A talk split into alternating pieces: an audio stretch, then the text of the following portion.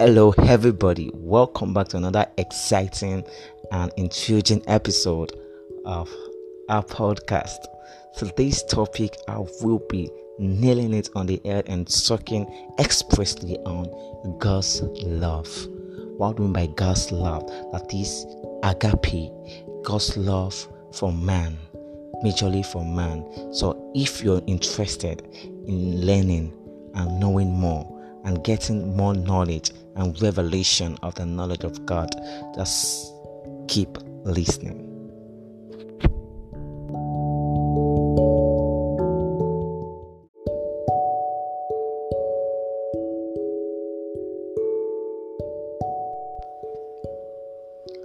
Okay, welcome back. I'll actually be talking about God's love. You know, we are talking about God's love have always been a question heaped out and generated why would a God somewhere actually love me who I don't even know? And also, one of the most asked questions are young ones and anyone you find come across, they keep asking and saying, What makes you think a man who I don't even know could come and die for me? It makes no sense. What are the factors that triggers him? I mean, what made him underwent such brutal and brutish conditions just to save someone like me who I don't even know, he doesn't know me. And I kept asking people, what makes you think this God doesn't know you? He knows you, you just actually don't know him. You see, the love of God cut across every sphere of life. We see the love of God in everything, in nature, in our lives, in the, in the mechanism at which human works, chemically, at molecular levels, at every instances in life, we see and the love of God is expressed. So we are going to be talking about this love of God, and I, I will be trying to um, narrate a story to us about um, Nabeel Qureshi. I read the book. He was seeking Allah, finding Jesus. Uh, in one of uh, the chapters, he was talking with um, two of his friends, uh, two of his folks. They were, I guess, they were in a restaurant, and um, of course, Nabeel, being a Muslim, then looking for every convincing point without any reasonable doubt to disapprove three uh, propositions. I know. Okay, let me just give you the three propositions. He is trying to disapprove that Jesus did not die on the cross, neither did he resurrect, and also he is not the Son of God. And of course, we know that is the core that he is not the Son of God. Then he came up with uh, an analogy and said, What will you say when I walk up to Bill Clinton and ask him, how much is the debt of the nation? And Bill went all the way and said, um, the debt is seven hundred billion dollars. And then I brought out one hundred, I mean one dollars, and I gave it to him. Of what effect is that? Of what importance is one dollar? How is it supposed to react? We just say, You're not serious. Then he said, That is the way it is also. How can a man pay for the sin of the whole world. Doesn't that sound so logical and uh, rational? How can a man pay for the sins of the whole world? Then David, Nabeel's friend, replied him and said, Oh, Nabeel, you can't be seeing Christianity right from the perspective of Islam. Once you keep seeing it that way, you will get it wrong. You keep getting it wrong. You see, it takes God Himself to pay the price for man. It takes the divinity to become humanity to pay the price for man's fall. You see, and that your analogy is actually filled with uh, sentiments is emotionally triggered and its conclusion is rather more or less like a conjecture. Because seeing it that way, it is not as if God is paying the sin of man with one dollar. It is actually paying it with an account that the, the, the value is infinity. His account for paying such is just in infinity. It can't be exhausted. The love of Christ itself can't be exhausted. So you don't see it as paying one dollar for hundred billion dollars, but instead an infinity account paying seven hundred billion dollars. Wow, that tried that so intensely. It tried that so much. So God's love is supreme it takes or it was love that took Jesus from the right hand of God where he is to the cross.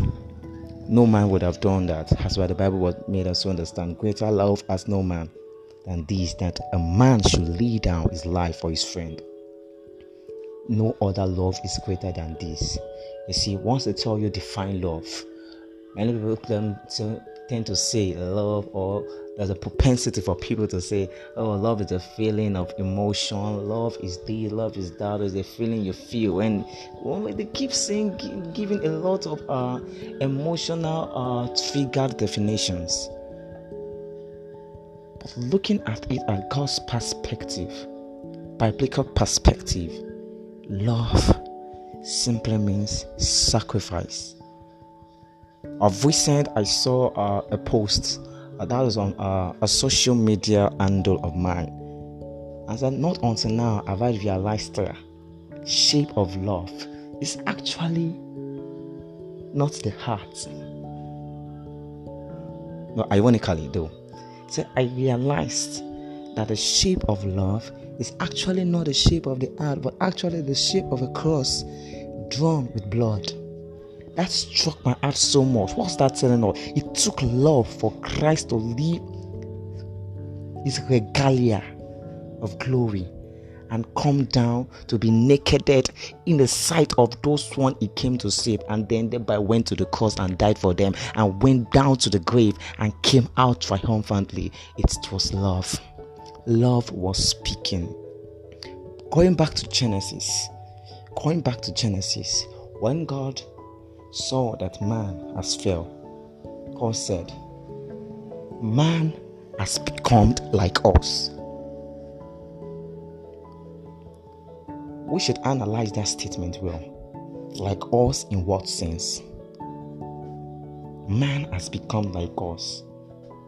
Man has become like us in what sense? God, what are you trying to say? It simply means man has actually known the difference between good and evil. Everything has been exposed to him. He can see it. So, lest God said, let's chase him out of the garden, lest he comes and eat of the tree of life, and he will live forever. I saw love playing there. God had a plan to redeem man to bring man to himself. He had a plan to redeem man. That's why he said that. Ha, God said, Let us chase him out, lest he comes back to take this tree. God knew once man comes back in that fallen state to eat of the tree of life, he has finally immortalized the man of the flesh. The flesh become immortalized, and there was no possibility anymore to rescue and to redeem man from his fallen state. So, for the man of the flesh not to be immortalized, he has to be deprived from eating the fruit, I mean, the tree of life. That was love playing there. God said, No, I can't lose this, my lovely creature. That's why David was able to say, ah, why, why, why have you done this, oh God? That you made man above all this, giving him dominion, giving him power, giving him all this. God's love for man is unconditional. Love to Christ from heaven and made him die on the cross for us. So it takes no other person but God. No other person but God to pay the sin for man. Because man, our blood is corrupted. It takes a royal blood, it takes divinity. No, it's not angels. Not angels. Angels are capable of falling. It takes one whose blood flows royalty and what divinity and what oh my god it takes god himself to save man not just anybody. That's why they keep asking why was god imposing a man to die for? For the world. Look at god is actually not imposing anything on any man god himself is dying for man. God Himself came to redeem man. And that is where the problem comes in. Is Jesus God? Of course, Christ is God. Christ. Jesus is the Messiah, the God, the Son of God. When we say the Son of God, okay, I don't want to dive into that now. Have to be a lesson for another time of Christ is called. When the Bible says in um, First John, we should read that uh, with understanding and contextually comparing, comparing and taking closer look at those words critically. That in the beginning was the Word, and the Word was with God, and the Word was God. The Word was God. You need no other person to explain to you what that means. Even the Quran said Jesus is the Word of God. Clearly written, He is the Word of God, and the Word with God was God. And God Himself was the Word. The Word became flesh and dwelt among what? Men. Hallelujah. So God's love for us is supreme. Love took Him from the throne, made his abode in the manger, came as the poorest of the poor, as a carpenter's son. And yet, with all this, he still went to the grave for man. Not just that, I mean, he went to the cross for man and not just that, he also went to the grave and made his word above with sinners. But at the end, the Bible said, he came out triumphant and making a show of them, having destroyed principalities, having spoiled them, and he made a show of them and triumphing over them in it. That is what God's love has done. God is love. That's why the Bible said, the prophet, and every other law hang on these two. You should love the Lord your God with all your heart, with everything in you, your mind, your soul, everything. Then the next is like it. You should love your neighbor as Christ has loved you. See, it shifted from you should love your neighbor as you love yourself, but as Christ has loved you because the love of Christ is perfect. There are many who do not even love themselves, not to talk of loving their neighbors. That's why he said, A new commandment have I given unto you, that you love your neighbor as I have loved you. Jesus knew the inconsistency in the love of man. He knew the inconsistency, the irregularities, the shortcomings of what man professed to be love. That's why he said, back then, because he could see the future, because he knew these questions like this could arise. That's why he says, remain in my love for you. You can't love him. It is impossible for the flesh to love him. So it makes the provision for you to remain. You don't you don't force it. It makes provision. It is his duty to make provision. It is your duty to abide. So abide in his love. God's love for us is supreme. We cannot comprehend it. The love for God of God for us is supreme and is eternal. The greatest gift God has given to every man is a son. As a son. And the Bible says, anyone who do not accept this son is damned. Only those who believe and confess with their mouth will be saved. So don't reject the law of God as sent to humanity. Remember, He did not pay, or He has not forced this on any man. He Himself paid the price for man. He paid the price for our redemption. He paid the price to draw us closer to Himself, to what restore that fellowship, that relationship, and connection.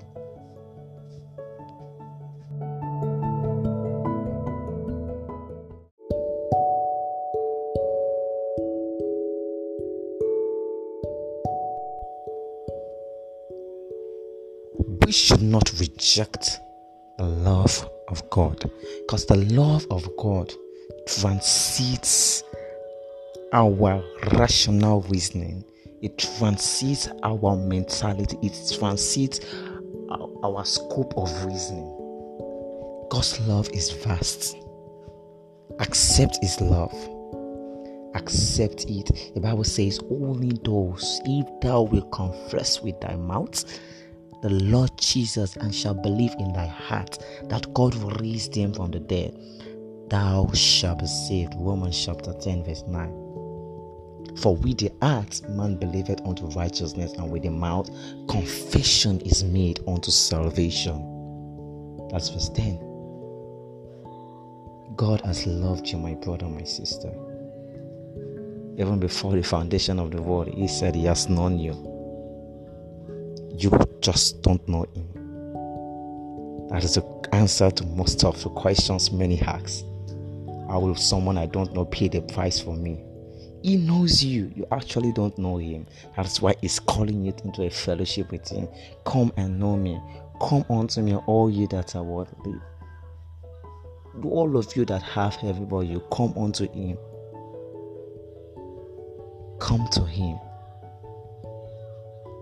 I act like closing with um this story I came across while reading.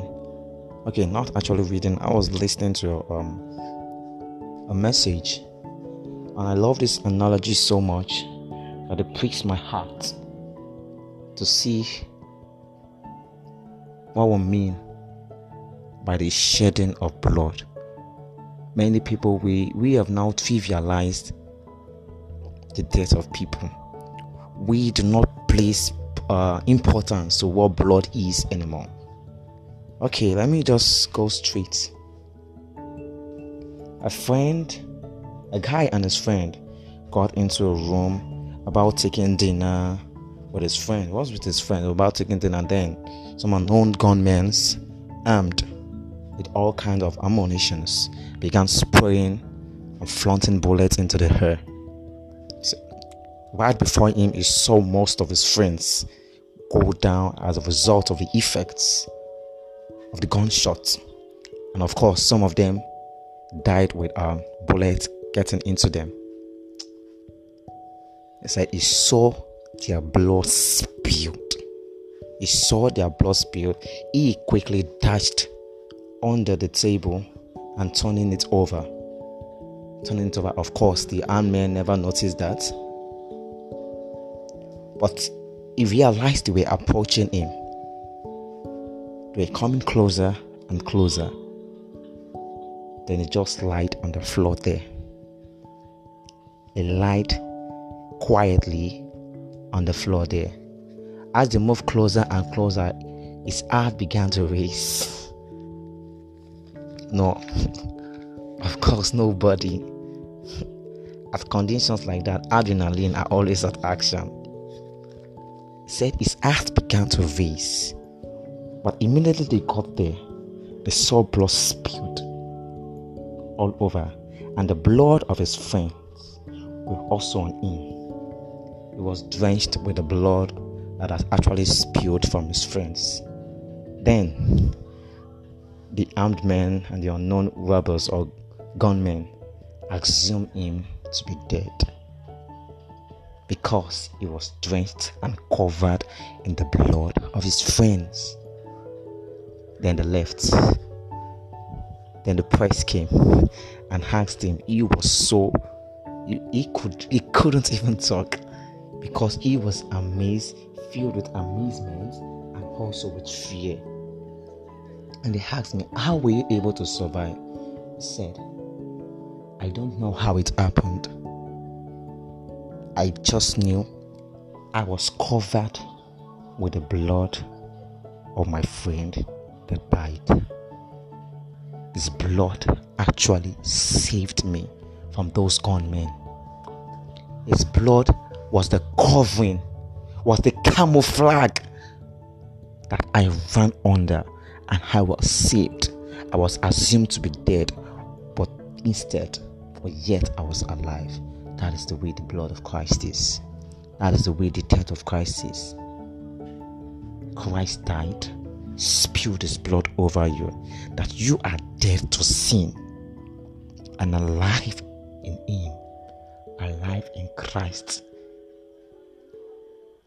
That's why the Bible says in Galatians 2, verse 20, we are dead to the flesh, but nevertheless will live. But nevertheless we live. As Christians, we are born twice and we die once.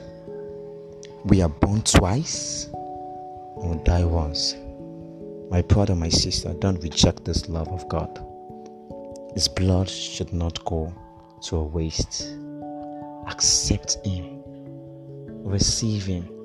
The love of God transcends every reality we can see, irrespective of your belief, be it an essentialism, existentialism, or whatever ism it may be. Come to the revelation of the knowledge of the person of Christ. God loves you. God loves us all. And He has taken the step. He has taken and done everything in Him to provide that redemption for man. And He's telling you, remain in my love for you. You can't remain until you have not come in. You have to come in first by accepting the Lordship of Christ. Come in and then remain. God bless you.